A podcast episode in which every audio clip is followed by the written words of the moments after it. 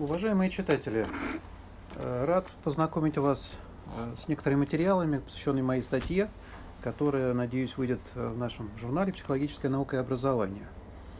Э, статья посвящена проблемам развития учебной самостоятельности младших школьников. Несколько слов хочу сказать о том, почему она появилась и почему она важна для меня. И очень надеюсь, что, может быть, она вызовет у вас интерес.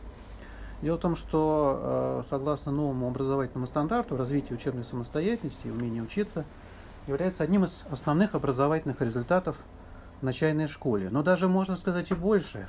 Умение учиться на протяжении всей своей жизни – это, мне кажется, одна из фундаментальных компетенций современности. Поэтому как мы научим наших детей делать это, начиная с начальной школы, это имеет не только утилитарное значение в школе, но и в целом для жизни.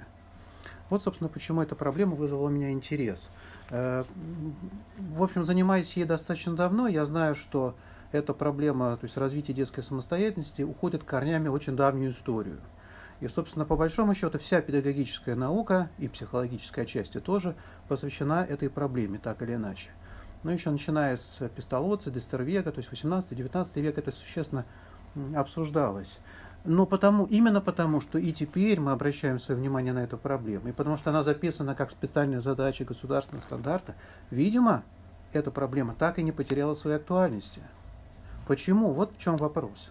Мне кажется, что именно в этой проблеме, за ней стоит множество очень сложных и важных противоречий фундаментального характера.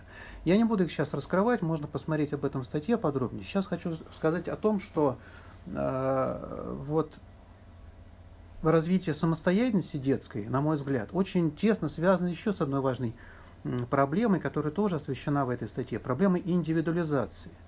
Ибо э, как только мы предоставляем детям реальную возможность для самостоятельности и свободы, мы также в, этом же, в этой ситуации тут же увидим расцвет индивидуальности – и в отличие от того, как дети часто действуют в классе по образцу и указанию учителя, то это, конечно, индивидуальность скрыта, имплицитна и не всегда выражена.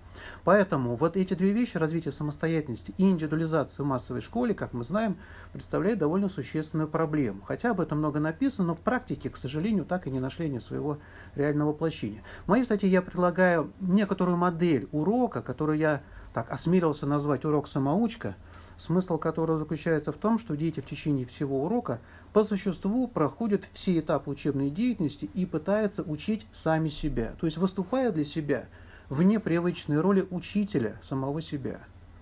Там есть, конечно, очень важная задача учителя, э, но она принципиально другая, и, кстати, поэтому уроки самоучка вызывают ну, довольно такое сопротивление и удивление учителей, и сомнений, потому что они требуют от них занять совершенно иную профессиональную позицию. Не быть главным управителем в классе, а быть помощником, наблюдателем, быть отчасти ресурсом, которым может воспользоваться каждый ученик, не будучи при этом управителем всего, что происходит вокруг. Дети сами могут принимать решения, по тому, какими способами и какими средствами будут пользоваться во время этого урока. И обратите внимание, что в этом процессе, на самом уроке, мы можем наглядно увидеть индивидуальный образовательный маршрут каждого ребенка, ибо он движется вот в этом многообразии, и это его движение, его траекторию можно, в общем-то, зафиксировать, отслеживать со временем, узнавать, насколько она устойчива, и тем самым судить об его индивидуальных возможностях, их особенностях. Ну вот, пожалуй, все. Остальные эти подробности, детали, я очень надеюсь, что вы э, можете почерпнуть из моей работы. Спасибо за внимание.